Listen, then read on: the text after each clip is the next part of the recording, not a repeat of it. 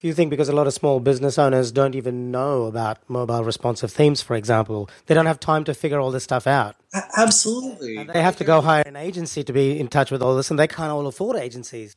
Exactly, exactly. Hey, this is John Lee Dumas from Entrepreneur on Fire. You're listening to my friend Ash Roy. Welcome to the Productive Insights Podcast, where you can learn how to systemize, automate, and scale your business via the internet. To access previous episodes and useful productivity tips, go to productiveinsights.com. Now, here's your host, Ash Roy. So today's guest uses the title Wizard of Moz and is the founder and former CEO of Moz.com. He's co-authored a book called The Art of SEO and is addicted to all things content, search, and social on the web. Over the last decade, he's spoken at Google, Facebook, Microsoft, and co-founded Inbound.org with Dharmesh Shah. He's given presentations to the UN, Stanford University, NPR, and Y Combinator. When he's not building businesses and giving awesome presentations, he travels the world with his wife Geraldine, which she writes about in a superbly enjoyable travel blog. It's my absolute honor and pleasure to welcome Rand Fishkin, the founder of Moz.com. Welcome, Rand. Thanks for having me, Ash. It's great to have you. It really is. Rand, one of the things that really inspired me to have you on my show, amongst many, was a quote on kindness that you mentioned in an interview with John Lee Dumas. And you quoted Abraham Joshua Heschel, where he said, When I was young, I admired clever people, and when I grew older, I admired kind people. And you talked about kindness as a competitive advantage. Before we kick into the formal interview, I'd love to hear a bit more about that quote, and I'm sure the listeners would love to hear more about it too. I think that the reason that so many of us are where we are in the world, especially those of us who've, who've had some modicum of success, is because people helped us, because people showed us kindness, were giving, were generous of, of their time, of their information and knowledge, of resources, of connections and introductions. And I think that all of us who have had success and continue to have success owe that debt forward and, and it's up to us to pay it forward to hopefully be generous to new generations of folks who are seeking to build their own livelihoods or accomplish their own goals in life whatever those goals may be financial or otherwise. And i i have found tremendously more value more life satisfaction and more happiness from helping people than i have from making money. That's wonderful I hope that's true of other folks. And I suspect if you A B test it yourself, you will notice that you get much more enjoyment out of a day when you provided real help to people than a day where you made a little more money.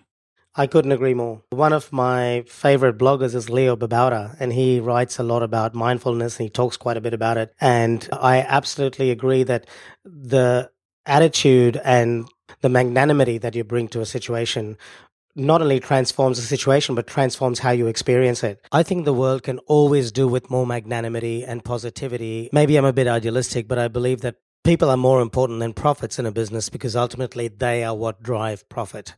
Rand, could you talk us through how SEO and content marketing has evolved over the years and why it's played such an important role in business success? Sure, yeah.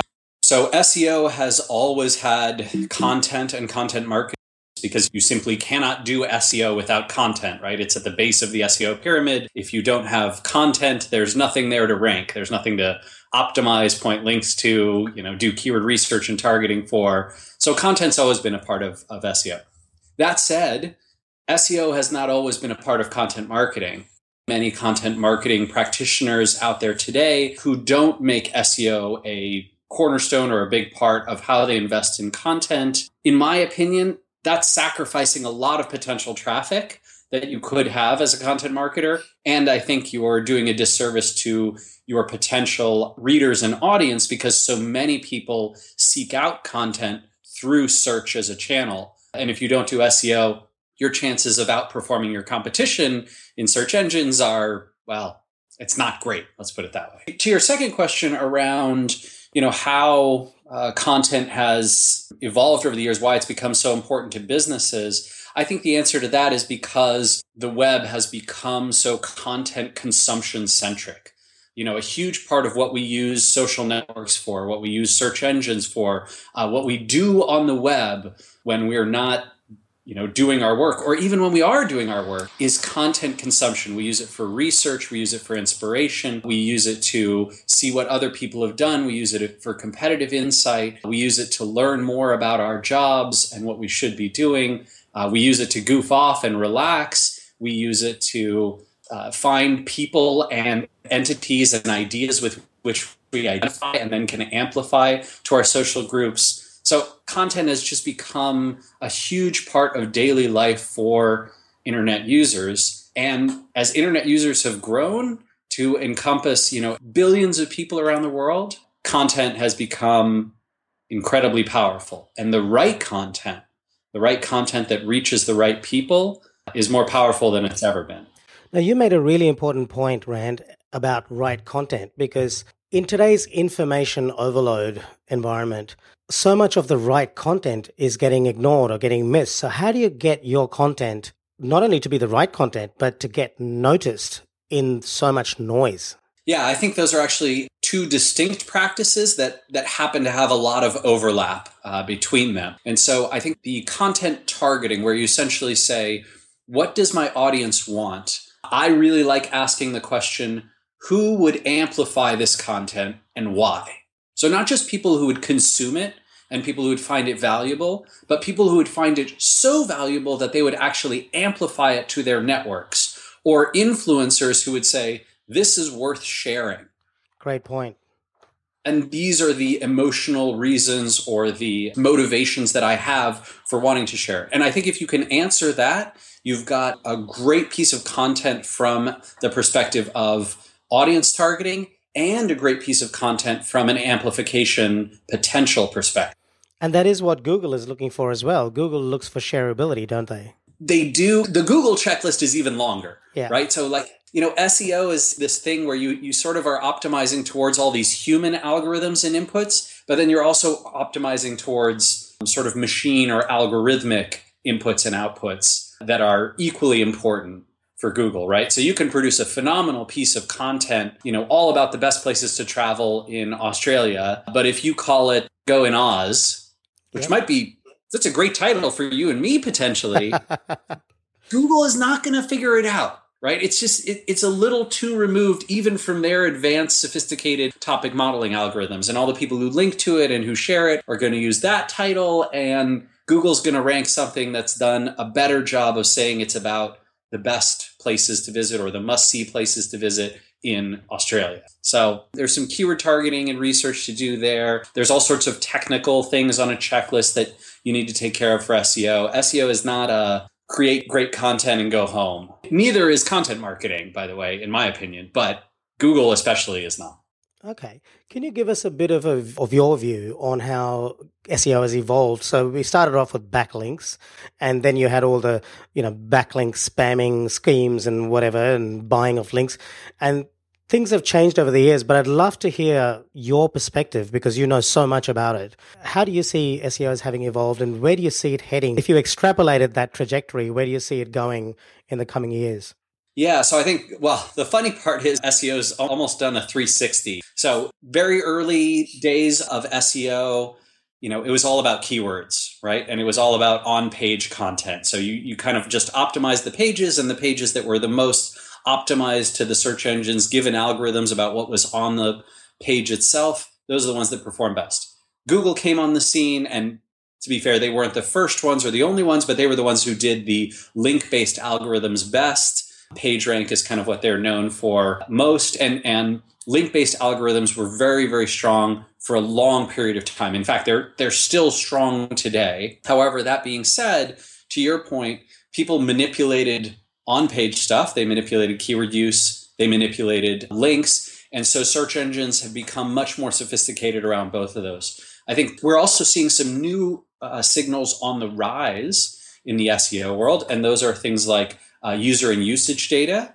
We're also seeing some uh, site quality types of data. So, not just uh, engines looking at individual pages, but engines looking at domains and actually brands and creating associations between a brand and a domain and a set of keywords or a set of uh, topics and ideas. And they're looking at you know things around user happiness with results, whether people bounce back from the search results, whether people uh, solve their query on your website, or whether they have to go back to the search engine and keep looking for other related things because you didn't answer their query in its entirety. And then search engines are also evolving to look at other kinds of input so that they're probably using some forms of clickstream data and usage data, which can give them access to uh, social media and you know all of these other forms of input. So there's a you know a, a, wide wide range of SEO kinds of things that have become much broader over the years. And I think you know just like what happened historically, we're going to see spam and manipulation, and then we're going to see Google getting better at all that stuff, and you know SEOs having to advance more. I'm curious to know what your views are on retargeting and how that might disrupt this because we retargeting for the listeners is or, or the viewers is where someone targets a pixel on a particular site and uses that as a way to track that particular viewer and then goes and markets remarkets to them when they're on other sites. So that's presumably going to disrupt google's current ways of evaluating a, a site's site's usability. Is that right? No i, I don't necessarily think so. I think retargeting and remarketing are uh, powerful advertising options, and they're great ways to reach out to people who've hopefully had a good experience with your website and you, you can re-engage folks that way. But I don't think it really messes with Google's algorithms very much. I think what is cool about retargeting potentially from an SEO perspective is that if you have someone come to your site and then they leave. You know, in the past, there wasn't a whole lot of ways to get in front of those people again, to, to reintroduce your brand to them, to, um, you know, get them to come back. Now there are. And because of that, for the folks who do a great job with retargeting, with remarketing, getting people back to their websites, I think they have another opportunity to earn a link or a share or a, kind of amplification or earn that person's uh, trust and loyalty earn that person's um, biasing you know hope maybe they'll bookmark your site maybe they'll come back directly to you. Maybe next time they search google they'll click on your website instead of somebody else's because they had a good experience with you. Right. And remember google's personalization algorithms which look at your history like where have you visited on the web what did you search for previously what domains have you visited all that kind of stuff. That can actually mean that you rank a little bit higher because that searcher has been personalized to have Google bias to your domain appearing in the search results. So all that kind of stuff is pretty cool. Wow. Okay. That's, I didn't realize that Google takes it to that level and even looks at your personal history of browsing and, and searching. So long as you're signed into your Google account, they're going to look at uh, domains and pages that you've visited previously. And then when you, you know, as you start typing in Google Chrome, if you use Chrome, mm-hmm. for example, right, and you start typing in the URL bar, either to search or to uh, directly visit, you'll notice that the URLs that come up are the ones you visited previously. Right. right. So Google's suggesting those to you again because they think, hey, you might want to go back there. That also goes into search data, right, and can be used to personalize your search results. So they might show you a, a website or a, a URL that you visit a lot or have visited recently uh, higher up in search results if you're searching for something. Okay. So if you were looking through Google's crystal ball, or if you imagine Google's crystal ball, where do you see Google seeing the, for the future of search? A few things. One is they've sort of switched gears and are now taking user experience and user interface cues from mobile and applying those to desktop. So Google's kind of going to a mobile first strategy, I think because they recognize that mobile is where the next, you know, billion, two billion people are going to come online primarily. And mobile has overtaken desktop in terms of time spent online and time spent with the web. I think this year we're going to see that there are more mobile searches sometime this year than there are desktop searches. And the interesting, the really interesting thing about that is, you know, a lot of folks, a lot of marketers and, and web analysts and predictors are like, desktop is shrinking and desktop is going down. And that's not true. Okay. Mobile is not eating into desktop time. So where is it growing from then? Free time. Everything else that you were doing in your life, you're now doing with your mobile device, You're right? right? You You're right. You haven't stopped working, less. Like you aren't on your laptop or your desktop any less. Because now we're, we're consuming mobile information while we're going to bed, while we're, you know, watching the iPad just before going to sleep, listening. Oh, you're absolutely right. I didn't even think about that. Yeah, and you can see this. You can see it in the stats, right? So, um, Mary Meeker's State of the Internet report that she puts together for KPCB every year looked at that usage, and desktop usage has basically gone flat, Yeah. but mobile usage keeps going up. That is so interesting. So it's not cannibalizing desktop. Mobile is not cannibalizing desktop. Mobile is just growing independently of desktop. That's right. Very interesting. And I actually just saw an article from Eric Enge. Uh, Is that how you pronounce it? Eric Enge? Yeah, Um, Eric Engie. Eggy. I subscribed to his list and he wrote about Mobilegeddon.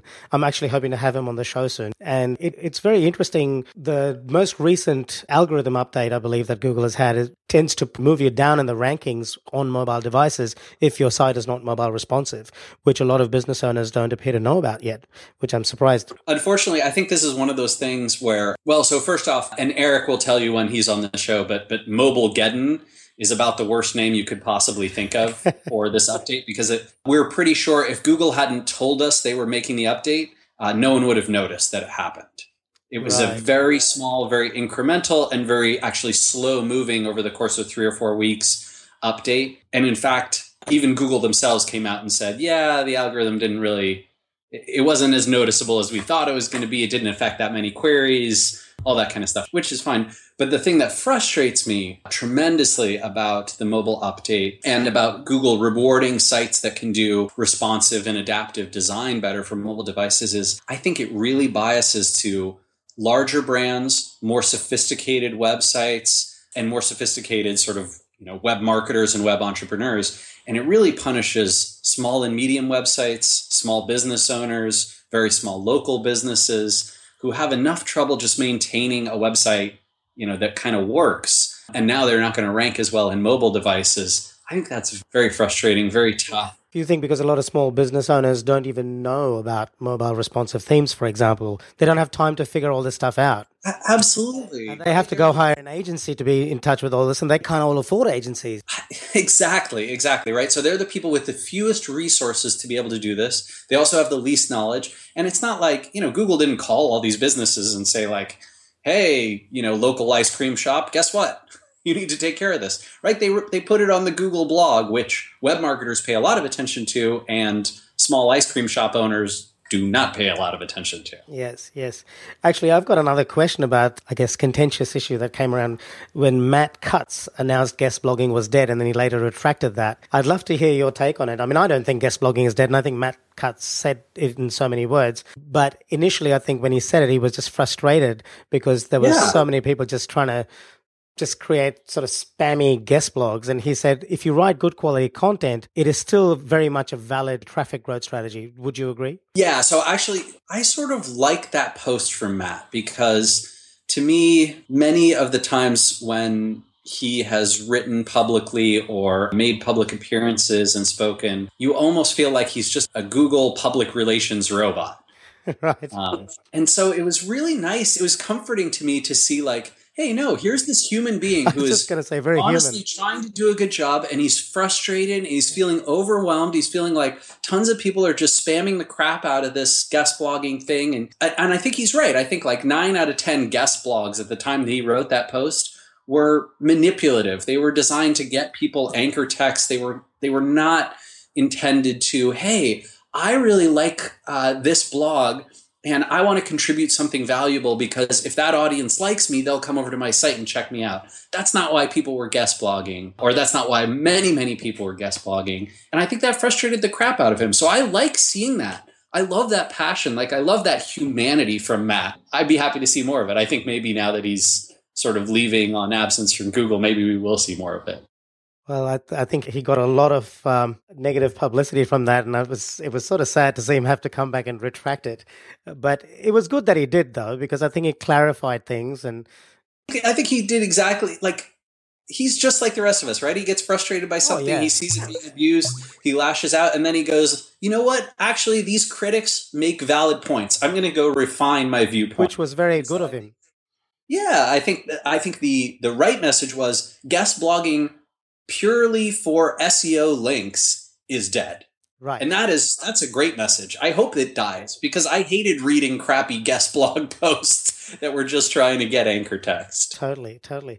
By the way, Moz.com has some fantastic posts on it. So to the listeners, if you haven't checked it out, you must. If you want to learn about SEO, if you want to learn about content marketing, that's a great place to go. Fantastic post. So thank you for that, Matt.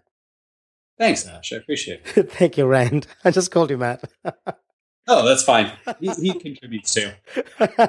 okay. Okay. So, Rand, can you talk a bit about where you see SEO and content, the role they would be playing in businesses going forward? Something you've already hinted at was with the most recent update, Google is sort of inadvertently favoring the larger businesses more. But what can small and medium businesses do to tackle this? And how can they use SEO to their advantage? Sure. I think one of the things that's still very advantageous for um, smaller businesses is what I call the long tail of keyword demand, right? So this is, you know, every day tens of thousands of people are looking for, you know, best vacations in Australia. But only a few hundred people every month are looking for best beach vacations for families in, you know, Sydney. I know what you mean right? So you, you get longer and longer into that tail, and then smaller and smaller businesses can be more and more focused on serving exactly that searcher intent. And I think that's one of the things that you can really take advantage of as a small business, right? There's much less competition. If it's hyper relevant to your business, you're going to be getting much more relevant traffic for it. If you can produce phenomenal content around that, and you know, I'm not a fan of like the advice, make great content or just produce phenomenal content. Like I, I think that has to be qualified with what do you mean by phenomenal content? And for me, those things are serves the user's intent, the searcher's conscious and unconscious intent. Okay. Like what I know that I want and what I don't know that I want, but once I get there, I'll be like, oh my gosh, I'm so glad you have that. That's such a good point. Now, how do you preempt that? How do you, as a content creator, figure out the unconscious part? That is such a great point. I think uh, two things can really help. One, having great empathy for your visitors, right? So putting yourself in the searcher's mindset and going, hey, once I uh, I know that what they're going to want to see is lots of pictures. They're going to want to see video. They'll want to see some descriptions. But then, you know what they probably would love is they'd love to see a comparison of like, hey, there's four resorts that are uh, beach resorts that are family friendly in Sydney. I'm not just going to promote mine. I'm going to promote all four of them. And I'm going to let you choose, right? And here's the strengths of my particular one, but I'm not going to be biased. I'm going to promote them all Cool. Wow. Now you're getting to unconscious bias. Now you're getting to like, no one expects to go to a resort's website and see their three closest competitors also promoted. That's insane. And it's also probably insanely valuable. And it's also probably a phenomenal way to stand out. And it's also probably a great way to get press and public relations. And it's probably also a way to get sharers and amplifiers to go, I'd much rather promote this content than only the content that the one resort promoting themselves does, right? So right. I think finding that empathy is great. And then the other thing you can do is survey. Mm-hmm. Right. So, like, we've done this at Moz where we ask 10 people, like, hey, you've just performed a search for uh, best grilled steak. What are the four things that you most want to find on the page that you click on? What would you be really disappointed with if you didn't see this information when you clicked? And people will be like, well, kind of steak. I'd want to know grilling time. I'd want to know how to check the temperature and the doneness. I'd want to know uh, where I should buy it. Right? Like they, they'll give you that list, then you can take that list and aggregate it and go, oh yeah, there's a bunch of things I didn't think of. So a great tool to do this then is to ask yourself when you're creating the content, what would the reader want to know that is not obvious? What's the next step? What's the next level? Or maybe what information isn't totally obvious but would be useful to them? Sure. And then I think it also goes to not just conscious and unconscious need but and desire, but also what will make this something that people will want to amplify. Right? So like who wants to share this and why will they want to share it? And if you can have a great answer to that, which you know that can include a very very unique format or you know some sort of stunning presentation or you know it includes the data analysis that's just super sexy to want to share or yeah. it's very interactive right i put in like some particular information about me and then it customizes the interface or creates a calculator for me or you know whatever it is Something I've noticed on the Moz blog is there's a lot of detailed information with screenshots, and Neil Patel does this very well. And Tim Ferriss does a lot of long form content as well. He's a big believer in long form. And it seems to me like that long form content is more authoritative for the very reason that you're talking about. It's probably addressing not just the superficial needs that a searcher is looking for, but even the next level of information that they're looking for. Yeah, I think what you have to be careful with is applying long form content when short form content presented well would do a better job. And I, I do see this a lot too, right? Where people create these exhaustive, huge guides. And you know, all I really needed were like these five answers well presented in a beautiful format. Uh, so I think you can swing the pendulum too far either way. So you need to then ask yourself when you're creating the content, not just what's the next level of information I can provide to the searcher, but can this be presented more concisely? Yeah, and what will provide the most pleasurable, share worthy experience for that searcher? And, and don't forget, right, the, the thing about searchers that's often different from a social media reader or like a blog subscriber, that kind of thing, is that they are looking for precisely that information at precisely that moment.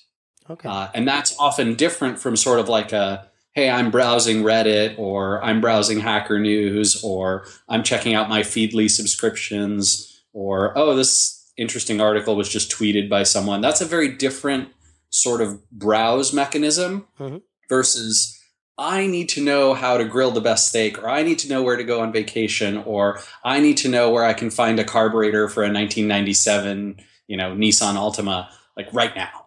Right. Okay. What are the most common challenges you've noticed with people getting started with implementing SEO? What's worked best in terms of overcoming those challenges? Yeah, so biggest challenges that I've seen for folks just starting out with SEO, getting that basic understanding of how search engines work and what elements you need to include in a website and what to be careful of and avoid. So I think a lot of times people hear, okay, uh, keywords and links uh, that'll get me rankings. And so what do they do? They go create 50 pages on their site, all targeting the same keywords. Or worse, they go create 50 websites, all with the keywords in the domain name, all pointing to one particular site, and are like, great, now I've got 50 links from 50 relevant websites. And like, no, Google is not stupid. They employ thousands of the smartest scientists and engineers the world has ever produced they're getting smarter every year. Their infrastructure and hardware is unbelievable, their software equally so. If you think you can manipulate and game them using simple tactics that you thought up the first time you read about a ranking factor in SEO, you are crazy. Um, just stop that, right? Like that SEO is not an easy road to success once you understand like that one weird trick to ranking high in search yeah. engines. Yeah. So the key is play it straight, play the long game, and do what makes sense as a human being. Don't try and play the system.